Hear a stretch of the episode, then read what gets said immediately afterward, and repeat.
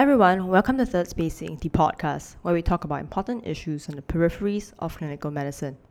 Today I talk to Associate Professor Tan Kong Bing of Pathology and the Phase 2 Director for the past six years.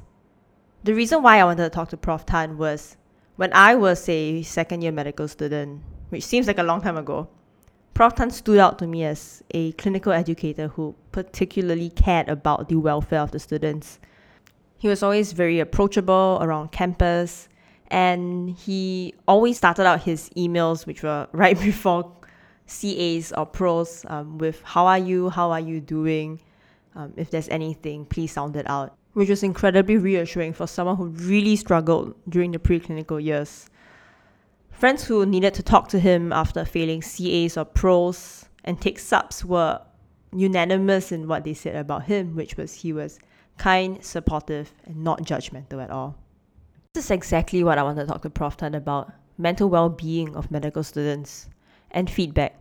Where exactly does our feedback go to? How exactly does it enact change in our curriculum? From Prof. Tan, change doesn't happen overnight. And even if it doesn't seem like it, this school takes our feedback extremely seriously. More often than not, we're not the ones who are benefiting from the feedback that we give, but that makes it all the more important for our continued engagement. Hi, Prof. Tan. I was thinking maybe we could start from the beginning. So, how do you even get involved in medical education? Actually, medical education by right should be uh, is part and parcel of doctoring. La. I think the, the, the, the word doctor comes from the Latin word uh, which means to teach. La. So I think most doctors uh, find it natural to teach. For, for me, I guess I, I have a special affinity to teaching. I, I, think I'm quite a patient person. So I like explaining things to people and clarifying their doubts. Yeah. My, my CG mate and my good friend at that time, CG Jen, who's now head of anesthesia in TTSH, he used to joke with me. He said, Wow, Kong Bing, you, you really like teaching. Uh. Every time you have the opportunity, you try to share your knowledge. Even topics that you do not know so much about, you also still try to teach. I got to give it to you.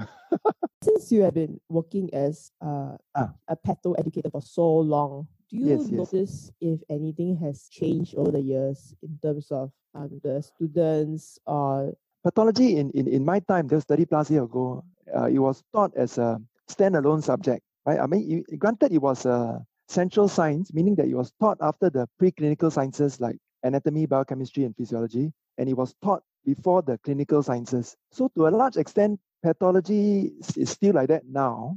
Uh, but the difference is that uh, there's uh, a lot more uh, integration of pathology with, with the paraclinical subjects like microbiology, pharmacology. So we, we do try to put our lessons close together so that uh, you know when you learn about the cardiovascular disease of and of course the capstone event is the CLC la, whereby through an unfolding case scenario we get you guys to work through a series of problems that hopefully will highlight the the patho aspects with the pharmaco with the clinical you know, and putting in the pathophysiology as well. Yeah. Students wise, you guys are definitely, if I may say the cliche word, uh, digital natives. Uh. so that's part and parcel of life now. Yeah. So in, our time, we have no webcast, so everyone has to attend the lecture. And lecture, eh, the, when you attend the lectures, then you can get the lecture notes. So lecture attendance was close to 100%. So lectures were also a time that we socially get together. So it was quite natural. But now you have so much more options. You have online teaching, you have the webcast. I think the options are so much more for the students now, and and both students and the teachers, we are trying to adapt to this. Uh, the, the, the, the, the adapting to the times. Yeah, but otherwise, students in your time and my time, still the same. You know, we are all trying to be good medical students. We're trying to learn as much as we can, try to graduate and become a houseman. I think it's quite interesting is how medical education is always improving and always seeking better ways of teaching medicine. So I was wondering, like, how, who was there a specific person who uh, one day said, "Oh, I think we should integrate um, all the different paraclinical sciences," or was it like just how did it happen? Oh, uh, actually, the school has put a lot of effort into this. Yeah, I think this was an effort driven by the dean and the vice dean, both from Prof. Hui's time, from before Prof. Hui, Prof. Ko, and uh, Prof. Koh Dow Rhoon, and then now uh, Prof. Lau Tang Ching. They, they, they wanted, they were quite sure that we, we, we did not want to be teaching in silos, you know, because uh, knowledge is always uh, interrelated. And when students and teachers can interrelate knowledge, it's always more meaningful and more effective. So um, to avoid teaching in silos, first of all, the timetable planning is primarily looked at by the phase director, and he tries to, you know, with all the help of the different programs and the subject leads, to try to place them in a coherent manner. Yeah. Uh, but actually, there was one uh, interesting event that brought us all together. Uh, we call it a wall charting exercise. Uh, so it's like on a on a particular day, all the lecturers block off their time, and then they, they, they get together in the in the in the MPH one. And then what happened is that uh, from wall to wall, there's all these whiteboards, and then we have these sticky pads to, and every sticky pad is one teaching lesson, maybe a patho lecture on cardiovascular disease. Then on another sticky pad is uh, pharmaco drugs on cardiovascular drugs. So every learning event has one sticky pad. Then we all sit there and week by week in the academic year, we go to to figure out how best to put the learning events in a sequential manner that is meaningful. I think we need that because if not, over the course of time, uh, because of the shifting schedules, you things may become out of place again. So we we, did, we need that exercise to kind of uh, housekeep and to keep things correct for you. New things become relevant, and some uh, things are becoming irrelevant. We have to remove. So there's always opportunity to think about what are the new lessons that should be included like and, and what are lessons that are perhaps uh, redundant or can be consolidated? Yeah. So like like like for example at one time you know because of the graduate exit interview questionnaire by your seniors we realized that substance abuse and child abuse and certain ethical aspects of medical care was not being duly emphasized in the curriculum. So then the ci task force and the phase committees will look at it and then say okay i think we need these uh, learning activities inserted for the coming ay so even when there's no big wall charting exercise, from year to year, we can uh, include things and we can subtract things as appropriate. Yeah, yeah. fine tuning lah. Huh? Always, uh, life is like that. Uh, works in progress. Wondering is, mm. oh, Prof. Tan, you've been phase director for, as you had told me, six years, and you mm, have recently years, yeah. stepped down from being the phase two. So, Prof. Tan, can you maybe like share with us like some reflections from your from your experience as phase director? For me, my philosophy was always to be open and friendly. Yeah, because I think to run any academic program, one of the important things is that there must be this openness and there must be also frequent uh, channels for students to, to touch base with the teachers and vice versa. Yeah. Otherwise, it can be rather impersonal for a big class of 300 students. Yeah. So, uh, as phase director, what I I did is I try to find uh, ample opportunities uh, to to connect with them. And if I, I cannot see the students face to face, I'm a bit old fashioned. I need no email. so I, I, I, I send out occasional emails or, or, periodic emails to touch base with the students, to check in on them. I think just to find out what, what what's what's happening on their side and what the school can do better. Yeah. You mentioned the, the emails which you uh, used to send out. And I remember when I was in M2, used to be a highlight of the day whenever you sent those emails. So I actually I went to go dig up my email inbox and uh, some of the things and I noticed that you always started your email with like how are you feeling, what we thought about what was going on. And I actually really really appreciate appreciated it because now that when you're in M3 and feedback is gathered from it always feels like it's this like faceless feedback portal. I get to meet the students a lot um, a lot of students face to face, especially those who are not doing well for the CAs or in the exams. So the school has a radar and we keep track of your classmates who are not doing well and and then the, the phase director will will at, at least at, at phase two level will call them up to have a chat with them. Yeah. Actually I found these uh, interactions with the struggling end of the class are meaningful because uh, I have an opportunity to try to help them and find out what's what's going on. So uh, and and when I see them succeed, ultimately it brings a great satisfaction. Yeah. Okay, generally speaking, performance in the preclinical years are, are not entirely uh, correlated with performance in the clinical years. Yeah, it, it, the, the correlation is uh, talking to the students. I, I find that they, they, they fall into three broad groups, you know, uh, why they're not doing well. The first group of students are actually, they are very good students. They are achievers, but they had overcommitted, I think. To, but the balance can tip the other way, whereby their academics may be neglected, and then they end up uh, failing the CAs. Yeah. The second group which I was very worried about is those who have who have who, whose mental well-being uh, has been uh, compromised uh, during the rigors of medical school. Uh, and then they ended up now either depressed or anxious, if I may say. And then the third group is a, a mixed group. Uh, they, they could have been having some financial difficulties, maybe in the family, or they broke up with their boyfriend or girlfriend and they're sad now. Uh, so those relationship ones, they they will re- they can recover, lah. You know, financial or so, uh, other social problems. Uh, usually, we work closely with student affairs with Prof. Marie Clement, and you know, we the school is usually able to link them up to help. You know, to, to help them out. Yeah. So the, the the students who are who are overly committed in CCAs, they tend to do well. Uh, after some pep talk and to re- rearrange their priorities, they, they study harder and you know they tend to be achievers.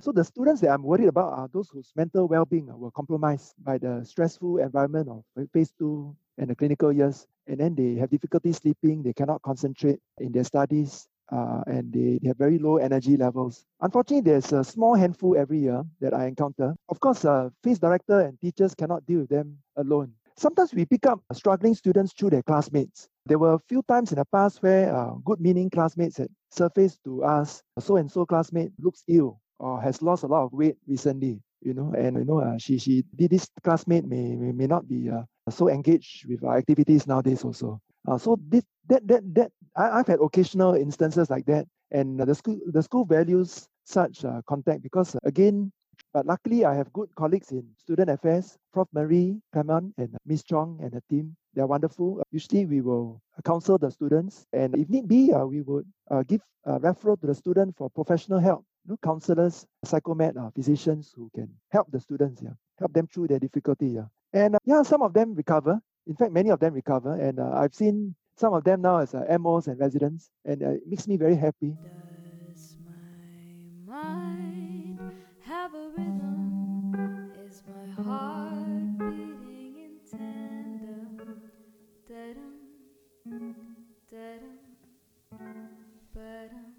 And I mean the tragedy would be to not identify them early enough, and they go through until M4, M5, and crash out. That, that is really a great waste. Yeah, if, if they could you know, give them a chance. But I think we should try to identify such students as early as possible so that intervention can be given. Yeah. Yeah. As a student, right, and you're keying in all this feedback stuff on the portal, I feel like we don't know what's what's got what's how the feedback is being used. Like what what happens behind the scenes. Prof Tan, is it okay if you could share like as a phase director or someone involved in medical education. Could you explain like how what, what is the process like? Is yeah, I can share with you. Yeah, the feedback, uh, the student feedback scores is uh, really important for the school, uh, for the departments, and for the individual lecturers. Okay, the it is really important because uh, okay on on the on on the side of the students, of course the the feedback helps us to know what's going right and what's not going right. You know, and what what is a good lesson that you're looking for who are the lecturers that you're you know finding the classes are engaging and which are not. And it will thus help us in the planning of the classes uh. unfortunately it may not help your current batch but it will it can help the your juniors who are coming up next year. Well i mean the the, fee, the feedback scores uh, are actually important for the departments and the individuals appraisal to tell you honestly. The as you know clinicians uh, in the in the hospitals and in the university Uh, even the preclinical tutors uh, we we are appraised on uh, various domains on clinical, on research, on teaching, and on administration. And uh, each each of these domains can be tied to our bonus, you know. yeah, so education is one, right? So education is one, and one of the major indicators in the education domain is actually student feedback scores. Yeah, it's, it's quite impossible lah, for any one teacher or clinician to be good in everything. And I think that's also the it's a lesson in life in general, right? That we we cannot be successful and win everything. You know, we we we, we can't have it all. so sometimes the and and so some people are stronger in education and some are stronger in research and some are stronger in clinical. So everyone at the end of the day does get something. Everyone gets something in different things. Yeah. And I would like to feel that on the long run, you you do and excel in what you feel most passionate about and be recognized for that. And I, I, I do feel that it balances out. The feedback will help the subsequent batches after us, right? Yes. I was yeah. just thinking, so so in what way, in what what are the processes involved? Would feedback be brought up at those like uh meetings or those channels? Yes, it, it can work at the task force level or at the at the, at the department level. So if if if you like a particular CLC or if you like CLCs in general and they always get hit with a high score, then the, the school will definitely want to have preserve it or have even more of it. If, if the lectures are not getting good scores, and actually in general, interactive classes like tutorials get higher scores than lecturers. And, and, and actually, we have been observing this feedback trend over the years. So actually, always the, the school is asking us to, to, to reduce lectures that are not interactive and, and, and to figure out how to make the lectures better. So it, it is taken notice of la, at, at different levels of the school. And yeah, and if a particular lecturer is uh, or tutor is not doing well, the when it comes to the annual appraisal and the head of department will see, eh, how come the feedback is always so low? I think the head will bring it up to the staff. Either the, the, the, the tutor needs to improve the delivery or sometimes it will be replaced lah, by another tutor. That, that can happen, yeah. Then your juniors will will be the ones that will see the benefit. So I was just thinking about like for you, right, Prof Tan, like mm-hmm. when you mm-hmm. were phase director, and like one of your goals was to be very open and friendly, um, and approachable. I would imagine that like this isn't in the because it's like a soft skill, right? It's not like a KPI. Like it's not like oh how many students have you influenced or how many students have you talked to? Like it's not a KPI. So yes. I was I was wondering like do you feel like that effort which you did in making M2 a bit more approachable and more friendly. Do you think that was like is that something which you which was not like rewarded for or when you are doing um things which you believe are good but not necessarily reflected in the KPIs or the criteria? And mm. actually I, I I think I was fortunate. I, I didn't have a problem with that. I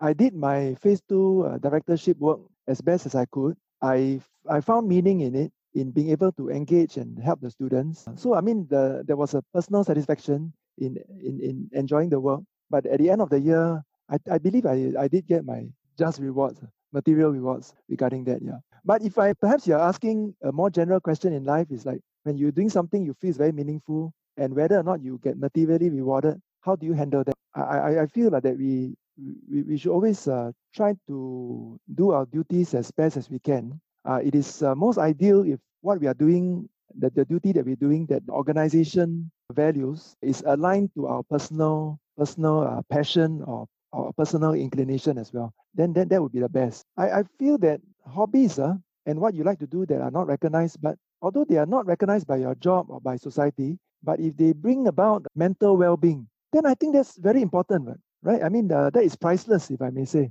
It's not tied to your paycheck or bonus, but it makes you happy it takes a bit of time away from your work performance it you know be it uh, spending time on a sport or hobby or with your loved one or with a good friend just talking about the uh, anything under the sky. I think i think life has to be a balance uh, between working for enough to feed yourself and what makes you happy and nourishes your soul.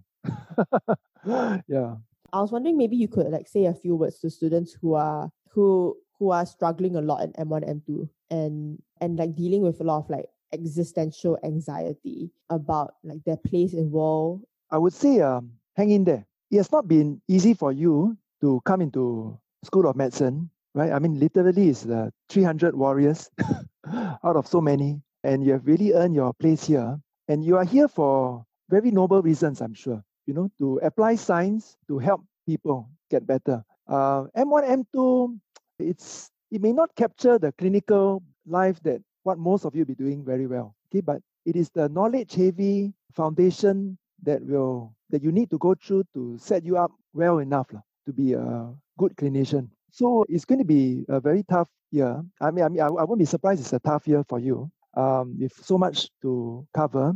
But I think take, take comfort of where you came from and that your peers are, your classmates are with there with you. You know, uh, talk to your friends to find out how they are coping. They, they are having their own struggles too. Just uh, we might have only some contact with you here and there, but uh, we are only an email away. And if uh, need be, even in these COVID times, we can talk to you on Zoom or on the phone. You know, we really want to see you hang in there. Yeah? If your fundamental uh, objective had not changed to be a doctor, uh, treat it as a part of your journey towards the clinical years. Keep in touch. Let us know how we can help you. All right, you're not alone.